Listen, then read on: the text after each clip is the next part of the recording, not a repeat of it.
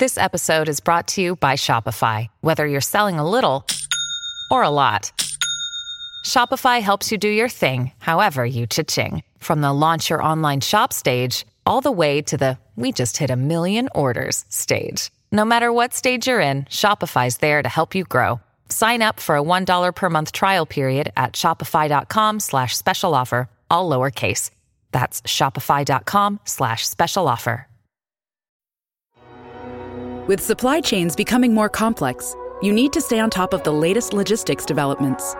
So if you work with logistics, you need the Beyond the Box podcast from Maersk. It's the easy way to keep up to date with everything from digital disruption in logistics to the need for supply chain resilience in today's market. Find out more and keep ahead of the game with the Beyond the Box podcast on logistics insights at maersk.com/insights. If you love the Intelligence Squared podcast, you can support the show and help us do what we do by hitting subscribe via Apple Podcasts. And in return, you'll get bonus content, ad-free listening, and early episodes too.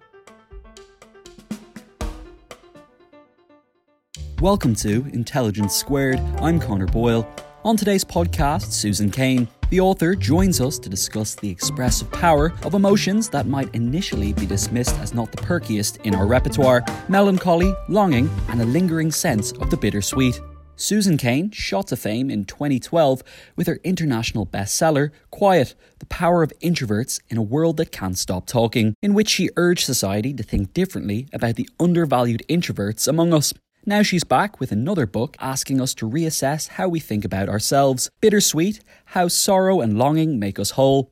The book argues that by embracing the bittersweet at the heart of life, the sense that joy and sorrow are always paired, we can gain a heightened appreciation of everything from our relationships to pop culture. Anyone who finds familiar comfort, or dare we say it, enjoyment in listening to their favourite sad song over and over again knows what this is all about. Talking of what can make us happy, make sure you check out our Q&A with the world's most influential psychologist, Daniel Kahneman. Daniel says that happy people can still certainly get happier with more money, whereas unhappy people can't buy happiness with extra cash. If you can answer why that is, then maybe you might have a serious moneymaker on your hands. Hit subscribe on Apple Premium to hear more from our exclusive chat with Daniel Kahneman, and you'll be directly supporting us in continuing what we do, bringing you deep discussions, smart debates, and asking the big questions. Now back to today. Here's Shahida Bari, the writer, academic, and broadcaster, talking to Susan Cain. Hello, Susan. Hello. Thank you so much for having me. So great to be here with you. We're so thrilled to have you. And I'm really looking forward to getting into the detail of the book. It's a really beautiful book, partly because bittersweetness is in some ways a very beautiful mm-hmm. sentiment. I think many of us know what you mean by it. And in fact, I was just talking to one of our backstage producers, Bella, and she was, she said that she was at her mum's house and she was cleaning out her childhood bedroom. And I said, that is the definition of bittersweet, isn't it? Something, you know, sort of tender and powerful and poignant at the same same time. Um, and I was thinking bittersweetness is, is the, is the last night at the end of a great holiday when you've had an amazing time, but you also know it's the end. But, but what you tell us, what is bittersweetness for you? Yeah. Okay. Well, those, those are two brilliant examples that you just gave of it. But one of the things that I talk about in the book is the way that bittersweetness is those kinds of moments and experiences, the way you just said and so well illustrated. It's also in addition to that it's a kind of state of being that exists regardless of the particular moment that we happen to find ourselves in. It's a kind of um it's a rec- a deep recognition of the way in which joy and sorrow in this world are forever paired and that what comes with that recognition is a kind of deep joy at the beauty of the world. Um, so like the book for me was really a, a five year quest to grasp the power of this way of being in the world. It's a it's an almost melancholic state, but but it's a state that like if you look at our wisdom traditions, our literary and artistic heritages from all over the world and across centuries, you know, you find that there is there is this sense that that this bittersweet impulse, this almost melancholic impulse, is attached in a profound way to creativity, to human connection and even to transcendence. So it's wow. it's really all about that. Wow, it, it's powerful bittersweetness. One of the things I was thinking about as I was reading your book and mulling over my own experiences of bittersweetness, I was wondering whether when we say this, it's joy and sorrow commingled. I wondered which way round is bittersweetness, the bittersweetness that you're talking about, the bittersweet state of being. Is it when you are able to feel sorrow in joyful things? Or is it when you can feel joy in sorrowful things? Does that make sense? That's such an amazing question. No one's ever asked that before. And I love that question. It completely makes sense to me. And what I'd actually say is that um, if you are inclined to this bittersweet view, the answer is both and yes. You know like the, the, the, epigraph that i chose for the book comes from leonard cohen you know who as you know i'm sort of obsessed with. And um and it and it goes there is a crack in everything. That's where the light gets in. So if you're inclined to bittersweetness you know you, you look at the troubles of the world and you also insist on seeing the, the the beauty and the joy. And the reverse is true also. You know you're in a state where everything looks amazing and optimistic and beautiful and joyful but you're also remembering the troubles and the sorrows. Like they they they forever coexist. It's a it's kind of like deep recognition of that. Yeah. Should we should we talk about leonard cohen straight up? As you say he's in your epigraph. He comes up in the book. Why is leonard cohen the bard of bittersweetness? What is it about him? Well i mean so for me personally i I had had this kind of, you know, one way love affair um, with him since I was in my early 20s. So, you know, for, for a very long, for decades. I never really knew why. I don't know that I tried to figure it out so much for a long time. I just kind of loved his music. But what I realized when I started writing this book is that his music and his his philosophy, I would say, are, are the embodiment of of this bittersweet way of being. You know, like uh, his most famous song, Hallelujah, that everybody loves so much and is covered by so many different musicians. If you think about the heart of that song, he's talking about the cold and broken hallelujah. So it's like the the juxtaposition between all that's broken and all that like, you know, all, all that we praise and all that we love. Th- those two things go together. Um, and yeah, that, that that I think is at the heart of everything he says. You know, he's somebody who he appears very gloomy. You know, there were jokes uh, by one of his record labels that they would have to hand out razor blades with one of his records. You know, a, a few um, like a decade or so ago. That yeah. uh, that so that's how he appears. But when you look underneath it, it's it's not really about that. It, it's really um, a kind of transformation of pain into beauty and kind of always looking for transcendence within yeah. within an acknowledgement of what is still broken yes he's a great example because lots of people will be able to relate but also because he's you know he's so famously lugubrious you know that hang dong expression yeah. and yet there is something in the work the music that that penetrates, that works for us, isn't it? Isn't there? I, I want to ask you more about music in particular in a moment, mm-hmm. but I, I, thought I might ask you about the bittersweet quiz. Yeah. One of the many attractive things about the book is that you can do a quiz to find out your propensity for bittersweetness. Tell us about the quiz and how you devised it.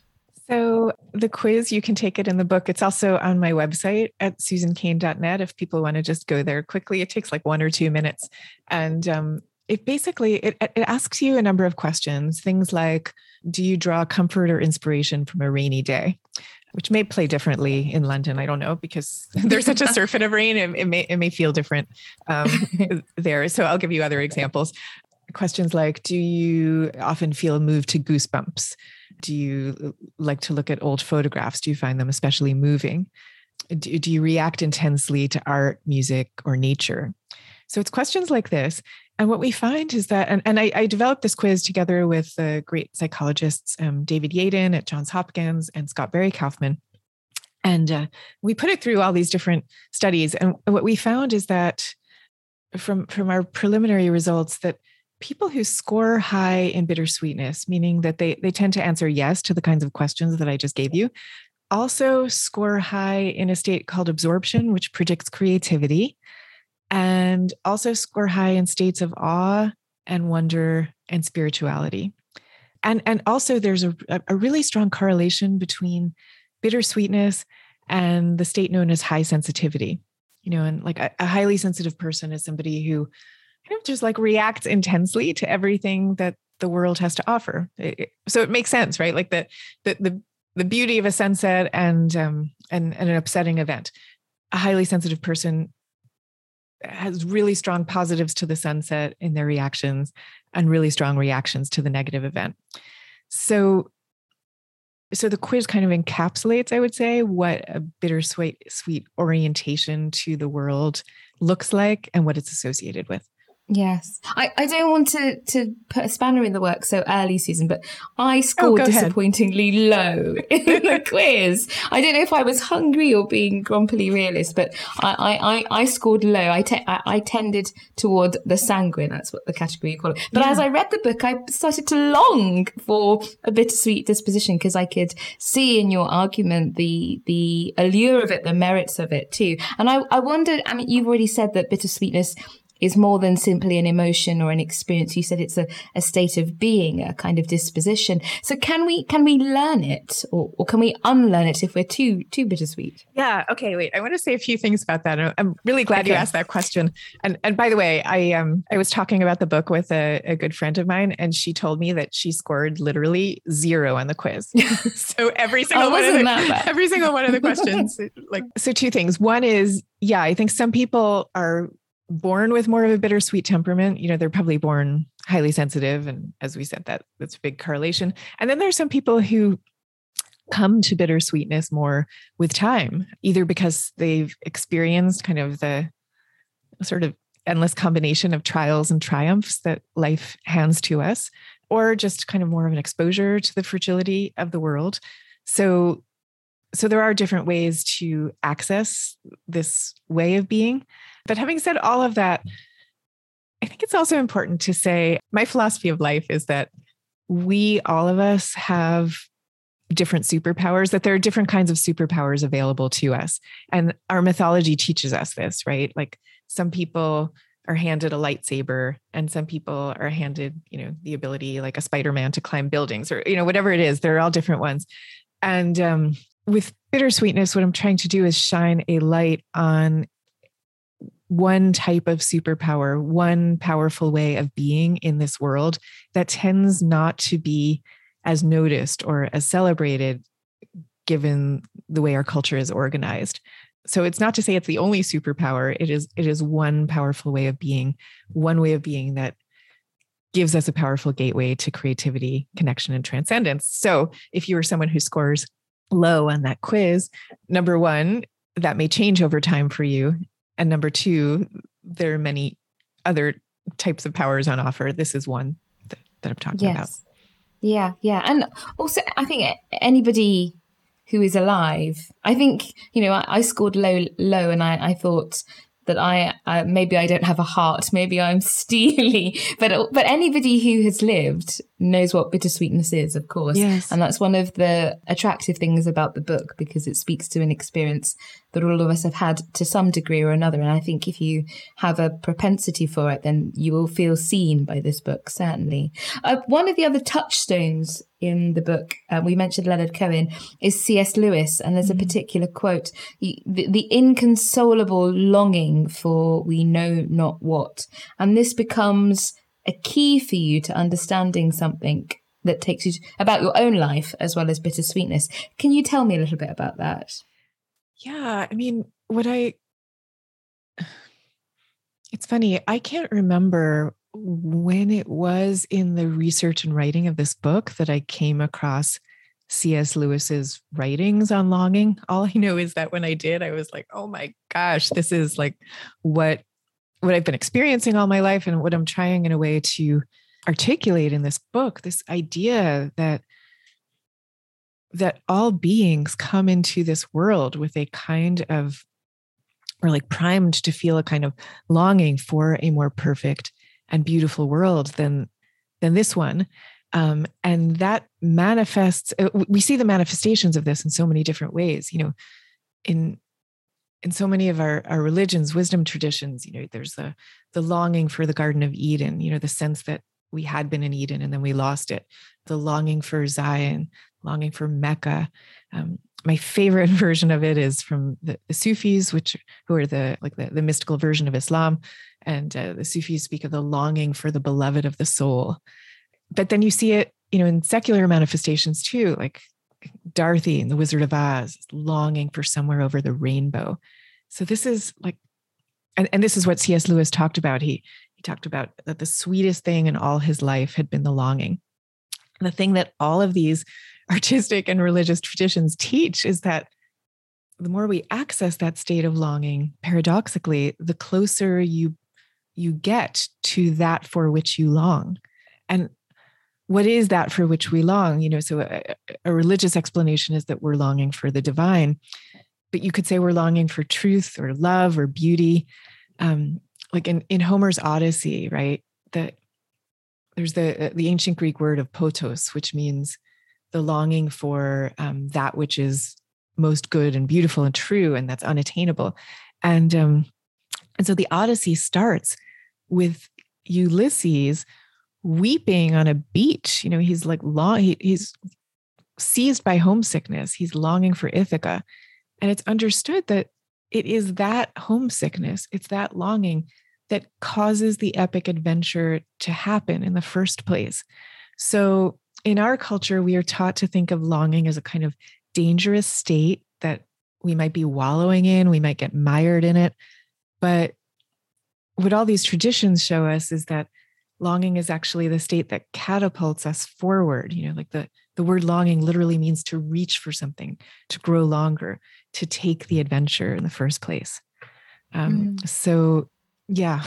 I, I mean, is it too early to to get personal and ask you what you were longing for? Well, oh gosh, I mean, different things at different times of life, right? Which I I think is what happens with life. You know, you're kind of like seized through one passage of longing through another. I'll tell you about one that happened for me kind of earlier in my life. So I used to be before I became a writer, I was a corporate lawyer, even though I had wanted to be a writer since I was four. And um, and and there came a day, and and and so I was like, you know, deep into the law thing, and I did it for about seven years. And and there came a day when this senior partner like knocked on my office door and sat down. The great big sigh informed me that I wasn't going to be making partner. And I received this news like in floods of tears. You know, it, it seemed to me like a big catastrophe, except that I ended up asking to take a leave of absence. And like two hours later, I was gone, just gone from the firm. And my life seemingly at that point started to come undone a little bit. Like I, I thought I wasn't going back to law, so I didn't have a career. And I, a few weeks later, left a relationship that had always felt wrong to me, a seven year relationship. And so I'm now like kind of like floating around, no career, no love, um, no place to live. And I fell into a kind of obsessive relationship with a musician, a lyricist, and um, he was a very lit up kind of person. And whatever I and, and you know how these obsessions can be, like you want to shake them and you can't. There's nothing you can do. I guess it's called limerence, that, that state of being. And there was nothing I could do to extricate myself from this until one day I was talking with a friend of mine who I had been kind of regaling with, you know, endless stories of, of this person. And she said to me, you know, if you're this obsessed with someone, it's because he represents something you're longing for. She said, What are you longing for? And it was just that one question, like opened everything up. And I was like, Of course, you know, I, I I'm longing for that life that as a writer that I had dreamed of since I was four years old. And it was so clear suddenly that that's what this person represented for me. He was like an emissary from my version of the perfect and beautiful world at that moment. And at that point, the obsession completely fell away, and I started writing for real and have never looked back since then. So, yeah. It's an it's a powerful question to ask oneself, isn't it? What mm-hmm. what are mm-hmm. you longing for? I'm not always sure that we're in a position to answer it truthfully, but perhaps in a bittersweet frame of mind or listening to a Leonard Cohen song or or you know watching I was thinking about Brief Encounter being my Leonard Cohen. You know, Brief Encounter is the epitome of bittersweetness for me. Maybe there, we we enter into a state that we can answer those questions more more truthfully. Let me ask you about music. We started by talking about Leonard Cohen.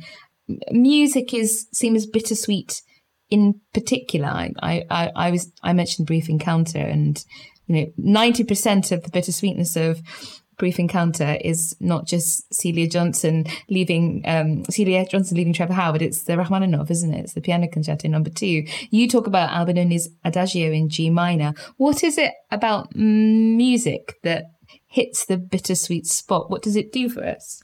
Yeah, and it, it happens especially uh, for music in the minor key, which is sort of by definition, you know, like getting you to a state where things are not fully resolved. So I think it gets us into that frame of mind of like, you know, the world we long for is over here, but I'm over here, um, something like that. Um, but yeah, it's very interesting about music um, and and musicologists and neuroscientists, uh, all kinds of people have been trying to figure this out but we see it across all different musical cultures.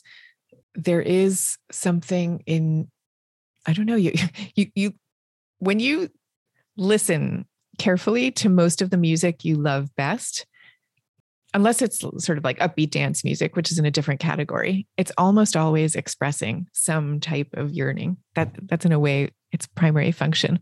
And we actually know that when people describe the music that gives them a sense of goosebumps and chills and shivers, it's almost always the slower, sadder songs that do it.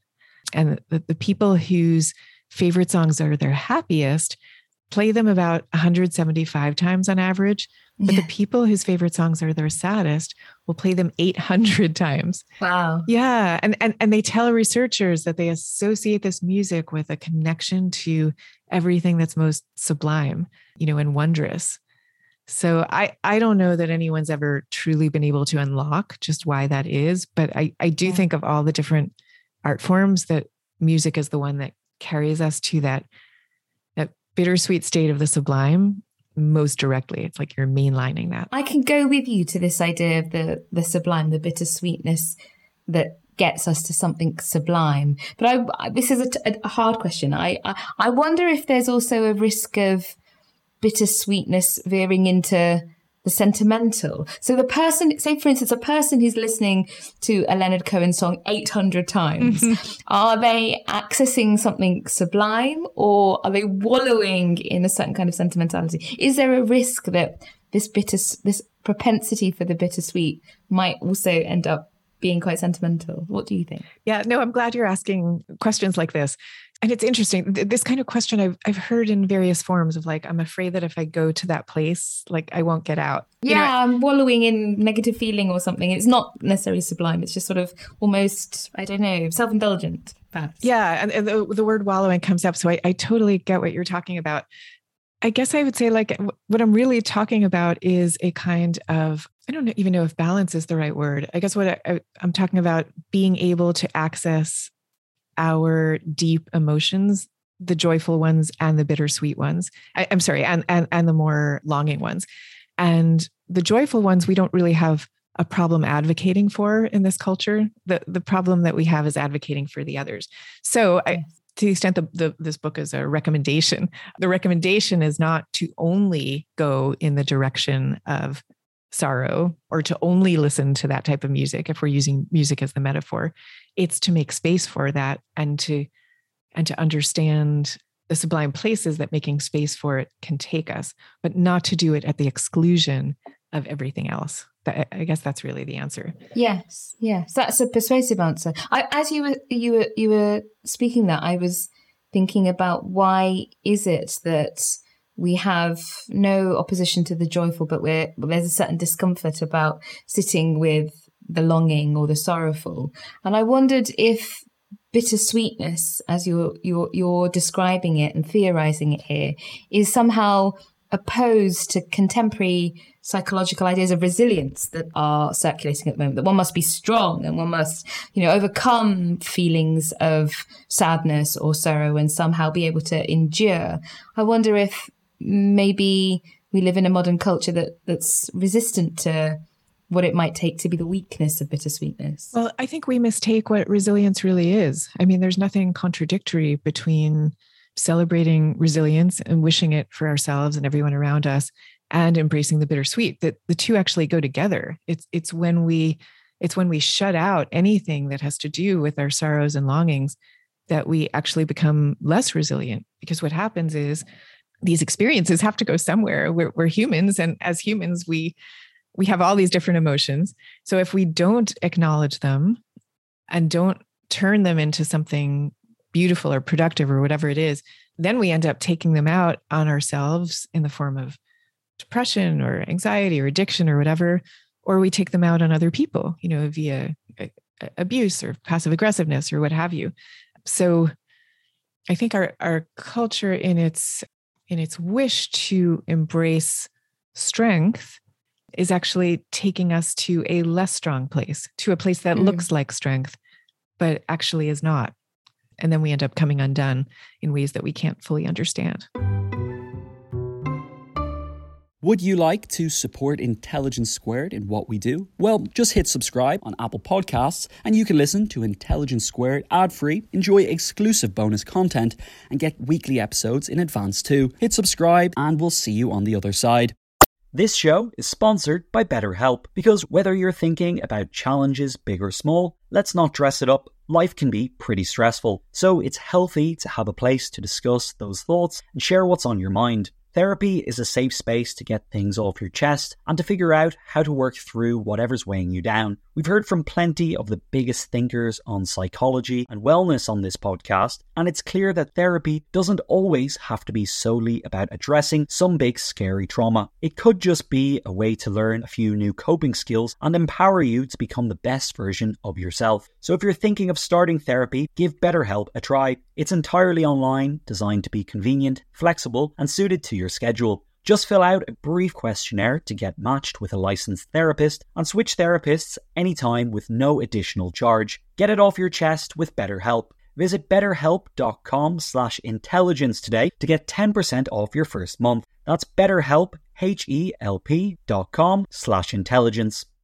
The events calendar is filling up here at Intelligence Squared, and to create each one, we obviously rely on some brilliant guests and onstage talent. But behind the scenes, there's also a producer, a production team, and the budget in the mix too. You've got to keep an eye on all of that stuff in one place. NetSuite is the number one cloud financial system, bringing accounting, financial management, inventory, and HR into one platform, slashing manual tasks and errors. And you can cut the cost of maintaining multiple systems because it's super easy to get started. NetSuite exists in the cloud, you see, no hardware needed, so you're cutting IT costs too. That's why over 37,000 companies have already made the move. And now, by popular demand, NetSuite has extended its one of a kind flexible financing program for a few more weeks. Head to netsuite.com slash squared. That's netsuite.com slash squared. netsuite.com slash squared.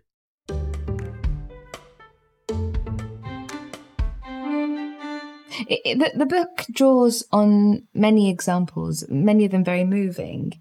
And we've been talking about bittersweetness as though we know what it is, as though it's a singular thing. But actually, you you talk about the Spanish duende, the Portuguese saudade, um, in, in Hindu cultures, I think viraha.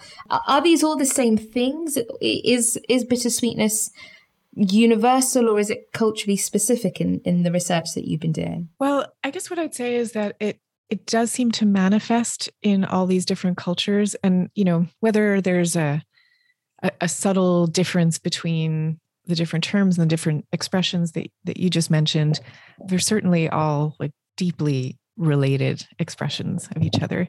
You know i, I don't know that there's that much difference really between like you know portuguese saudade of like um you know a kind of longing for a lost love or maybe a, a love that you've never even experienced in the first place but there's somehow the the longing for it between that or like and, and the ancient greek pothos for example i don't know you know we might be able to to parse it out and make very small distinctions between these states but I, but i think what's much more persuasive really is that what's fascinating is the way in which all these cultures come to it and and and and have their own language and their own expression for it.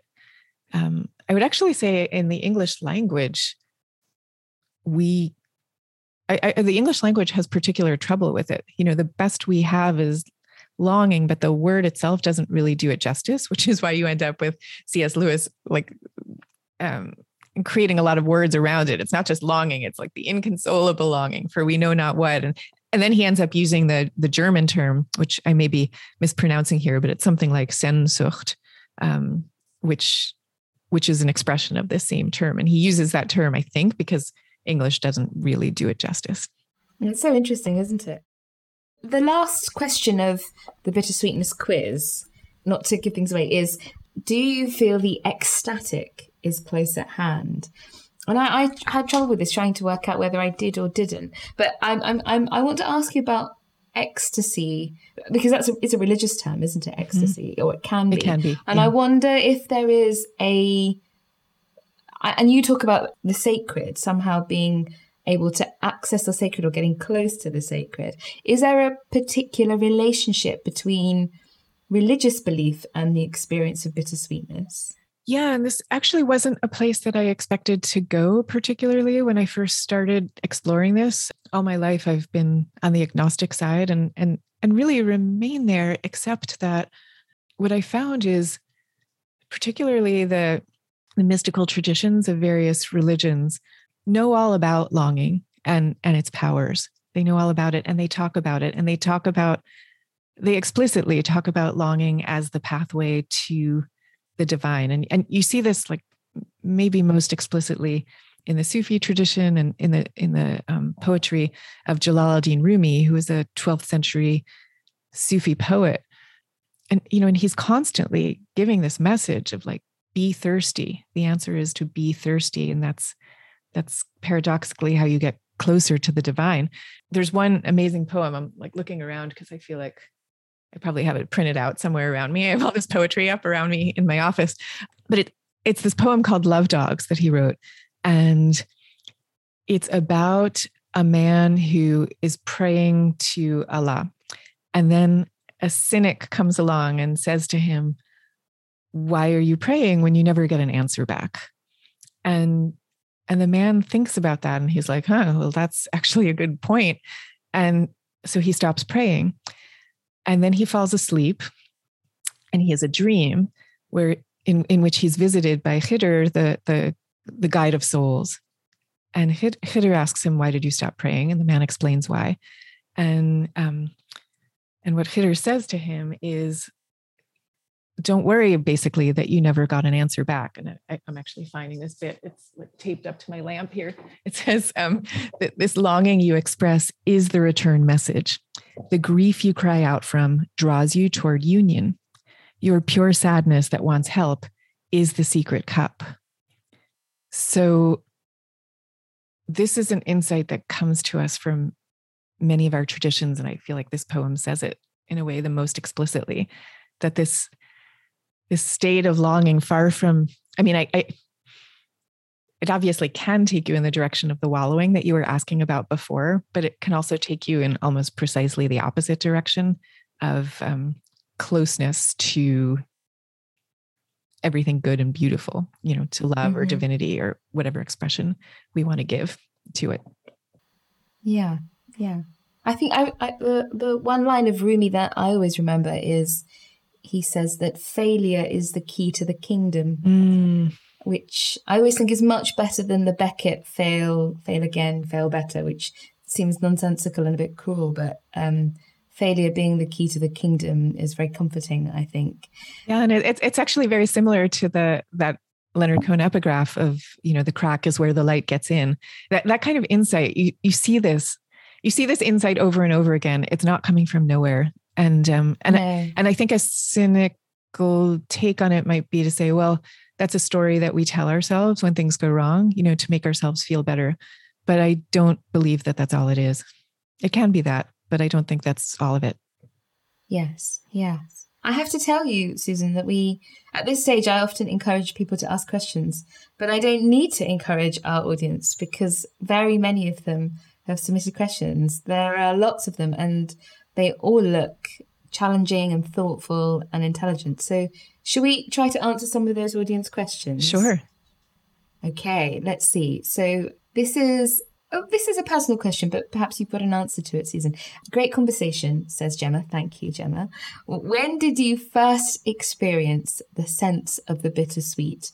And was it in childhood? So, when did you first experience the sense of the bittersweet? Or what's the most memorable experience of it? That's a good question. I mean, it is, isn't it? Yeah.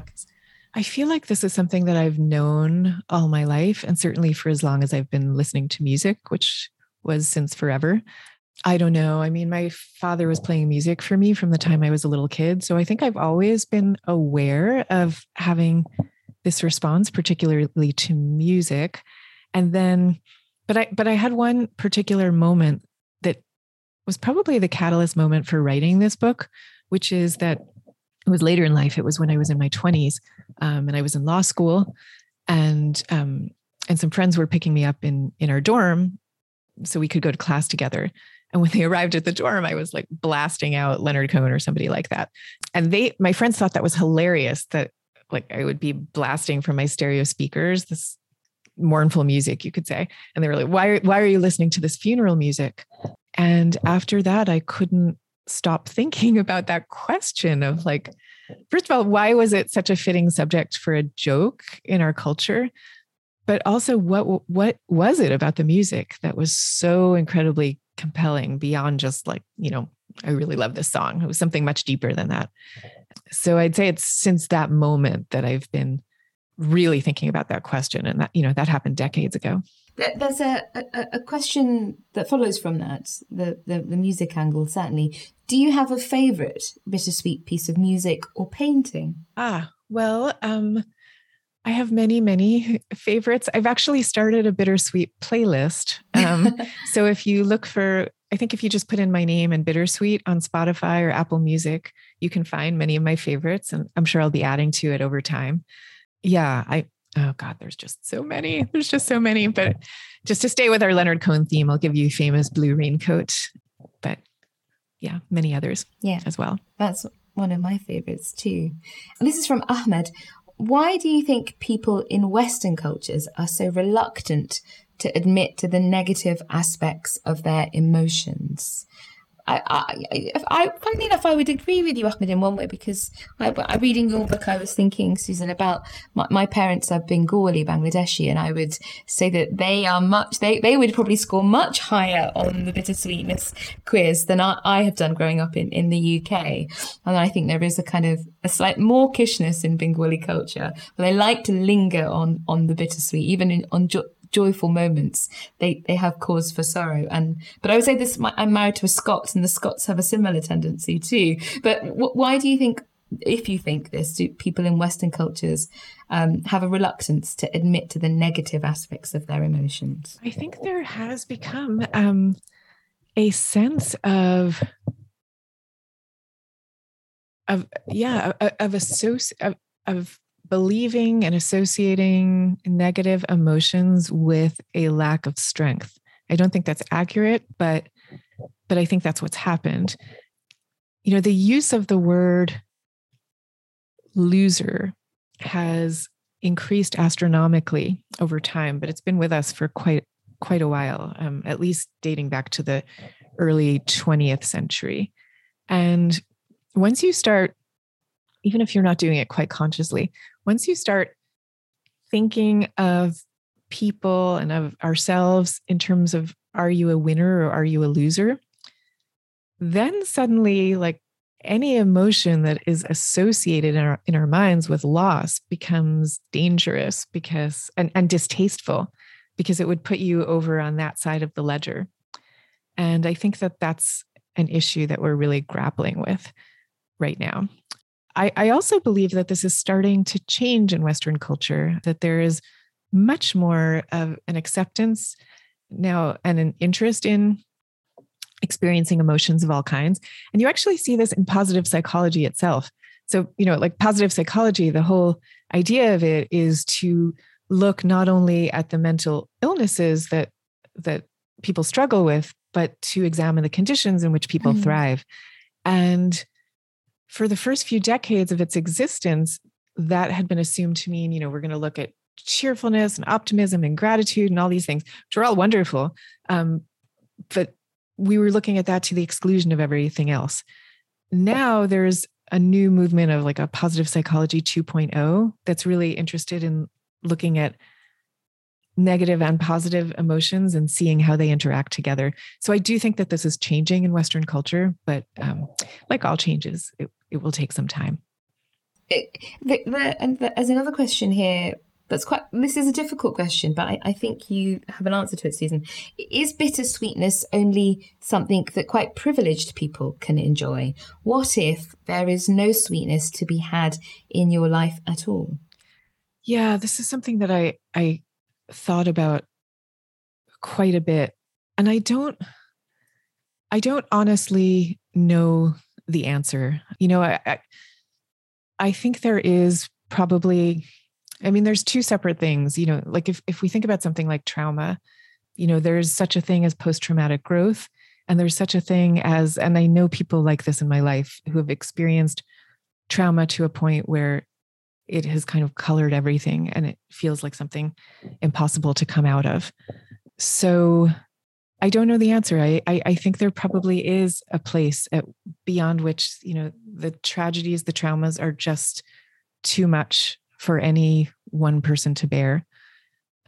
I think that at the same time that I also want to offer the hopeful message that that we do know that there's such a thing as post-traumatic growth and resilience and being able to turn to turn tragedy and misfortune into something into something meaningful. So both those things are true. And what I think what this view of the world offers also is a way to make sense of what it means to live in a world in which so many tragedies and so much beauty sit side by side. And like what are you supposed to do with that? that that's a question that i've never been able to figure out the answer to. And i find it helpful to have like a way of looking at the world that makes sense uh, that, that makes space for both. Yes. Yeah. I can see how it may not be something that resolves the unrelenting awfulness of a person's life but it might be something that mm, helps you to understand it in a different way, perhaps. I wonder if, if bittersweetness is a, a, a strategy, whether it's a, a, a, whether it's some a kind of technique to have in your artillery to deal with the difficult things when they come, to be able to have that possibility. I do think so, and it's a part in part because it's a way of connecting with the fact that humans since time immemorial have have been experiencing life with all its complexity and we're not alone in it. You know we're connected to all the other humans who have always done that. There's also like there's this one um, parable that comes from the kabbalah that i find really useful also for trying to make sense of these complexities which is the idea in, in this parable the idea is that all of all of creation was originally an intact and divine vessel that then shattered and that the world we're living in now is the world after the breakage. But that scattered all around us are the shards of light that came from this vessel. And we're all going to notice different ones. So you're going to spot Uh, something that looks to me like just a mound of of clay or mud is going to look to you like a shard of light and what we can each do is bend down and pick those shards of divinity or light up whenever we see them. And I find that an incredibly useful way of like making sense of how to live in a world that juxtaposes so much suffering and so much beauty. And like, what are you supposed to do with both of those things? And and this is a way of like acknowledging the breakage and turning in the direction of the beauty or of the meaningful or something that you can do. Yes. This is a question from Sachiko, and I think it follows on from mm. the conversation we've started here. Are there practical advantages to having a sense of the bittersweet? Does it make us better people or more creative people? Yeah, well, we did find um, the studies that we did around the bittersweet quiz that there is an association between this tendency to bittersweetness and and a tendency to creativity. And there's a whole host of studies that show this as well. like separate studies. Like in, in one of them, they uh, there's a bunch I can tell you about, but in one of them, they gave people movies to watch, and some people are watching happy movies, and some watch sad movies, and and some watched Father of the Bride or movies like that, or bittersweet wedding scene. And um, and they found that the people who had watched the bittersweet movies performed the best on creativity tests that were given afterwards. So there's a number of studies like that. I, and it's not really surprising when you think about it because so much of what the creative act is, it it's basically it's basically a kind of alchemy. It's like making something out of nothing or turning X into Y.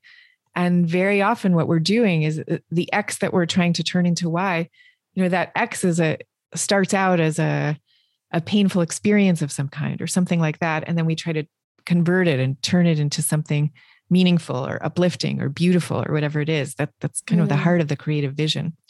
So it's not really surprising that there would be this connection. Yeah. This is a really good question and I, i'm intrigued to know what the answer is. How do wit and humor fit into your concept of the bittersweet?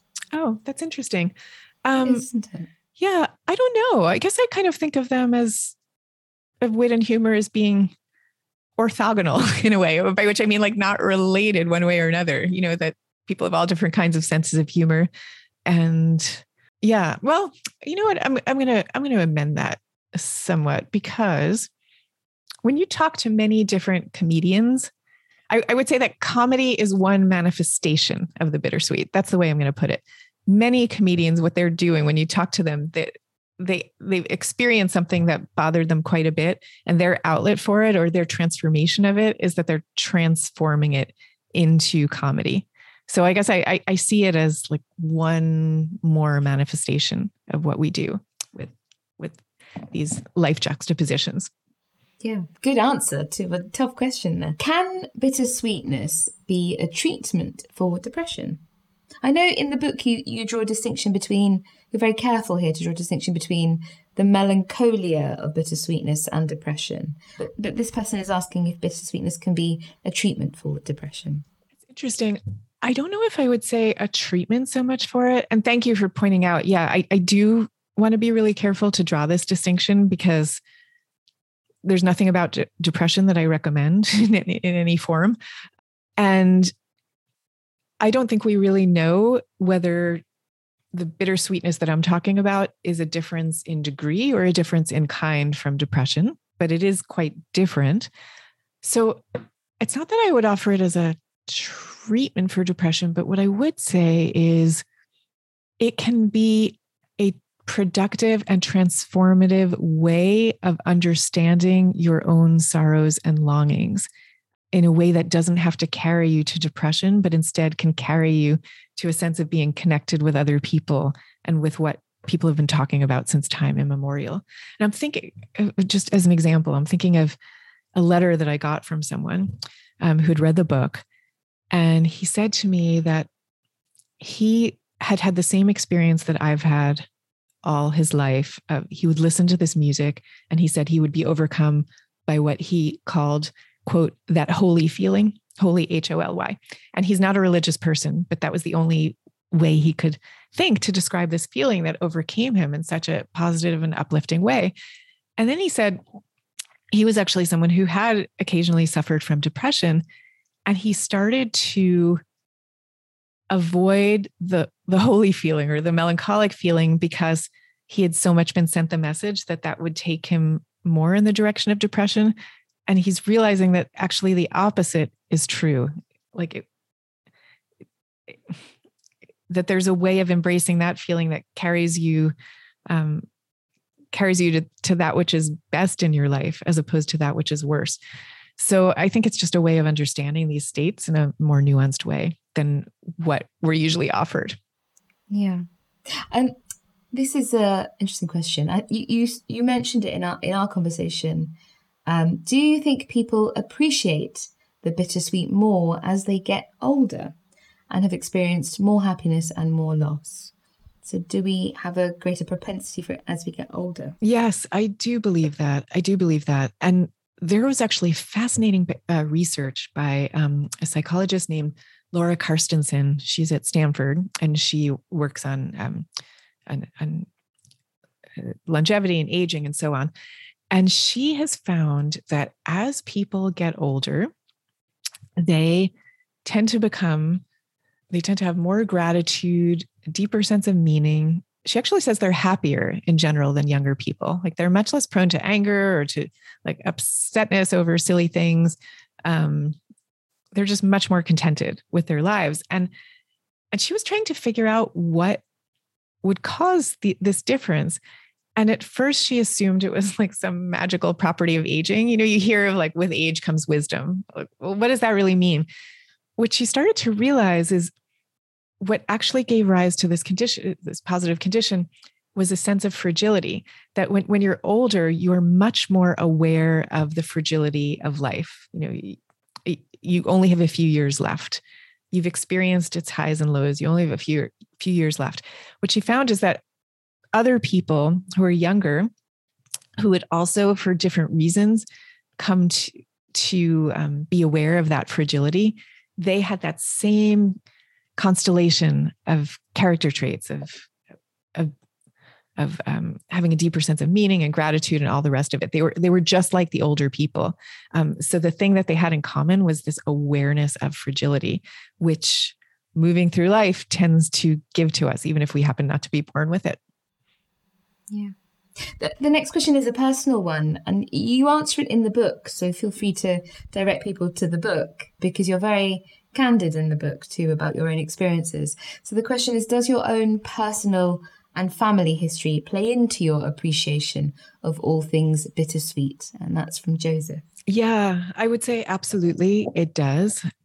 You know, I, I think the the kind of source code for humanity in a way is that we all feel this uh, a kind of fundamental pain of separation from that or who we love most and, and like a desire for union for reunion. That's what you see at the heart of all our religions. And in my case i think because of my family history both history of the generations that preceded me a, a conflict a, a very deep conflict that i had with my mother beginning in adolescence i think all of those things primed me to be attuned to the bittersweet in a way that I probably would not have been otherwise, or it would, might have taken me longer to get there. And I think, I don't think I can tell all those stories now. Like, yeah, it would just take too long to tell them and I can probably write them better than I can speak them. So I think I'll direct you to the book for a fuller fuller yes. answer to that question.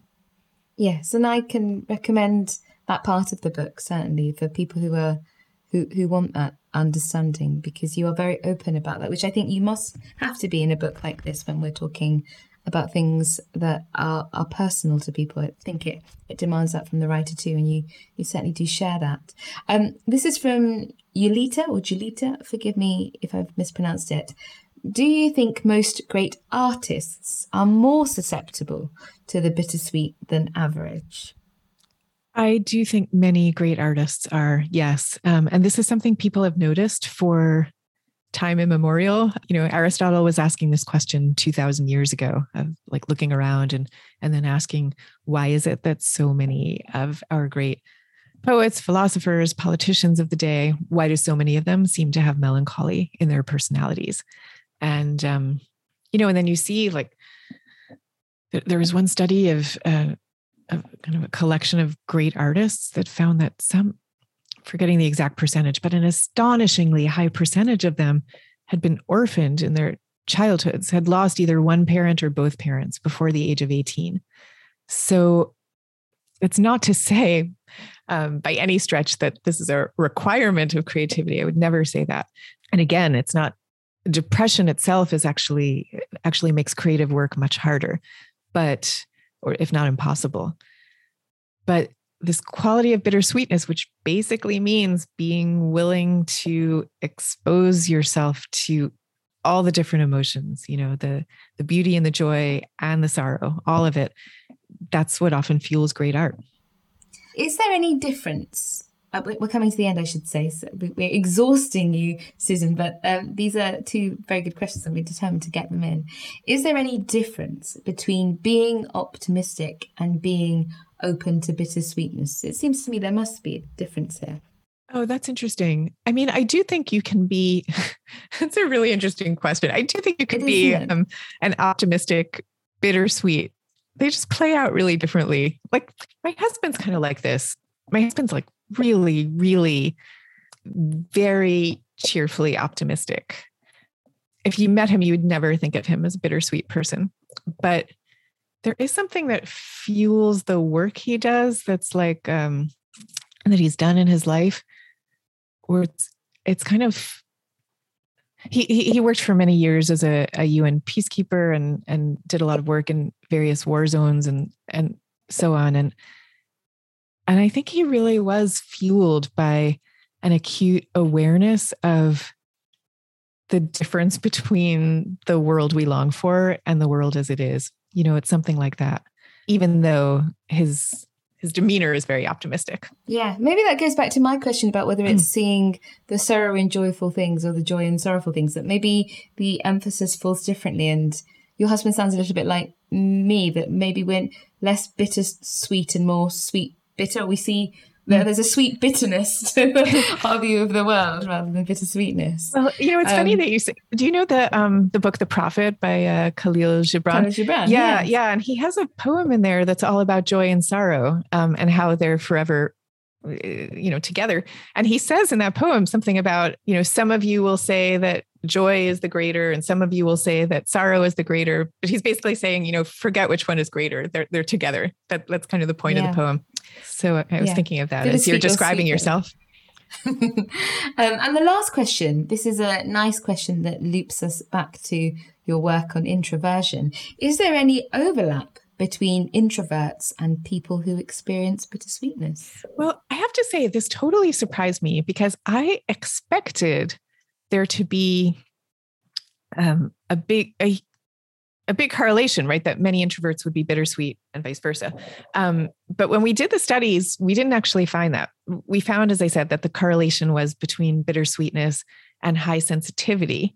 Um, and many highly sensitive people are introverts. So it's all a bit of a mush there. Um, but I do think that's where the that's where the relationship is.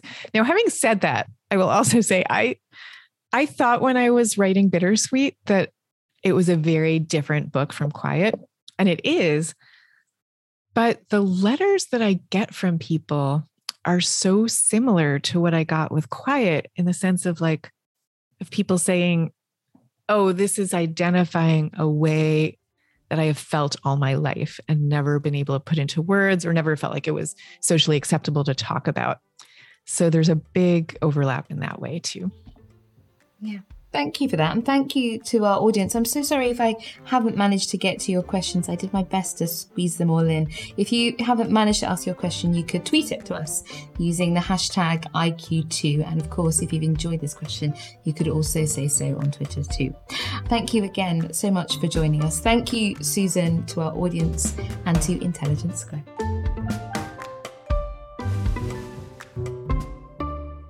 If you'd like to support us in providing a home for passionate debate, deep discussion, and answering the big questions that really matter, do consider becoming an Intelligence Squared Premium Podcast subscriber today. For just a small amount each month, you won't just be directly helping us continue to do what we do, you'll also be getting exclusive episodes each month ad free listening, and early access to. Currently available via Apple Podcasts. You just need to hit the subscribe button. And if you're not an Apple user, don't worry, we're working on something for you too. Thanks for being a listener, supporting Intelligence Squared, and you're just one click away from getting some exclusive extras too.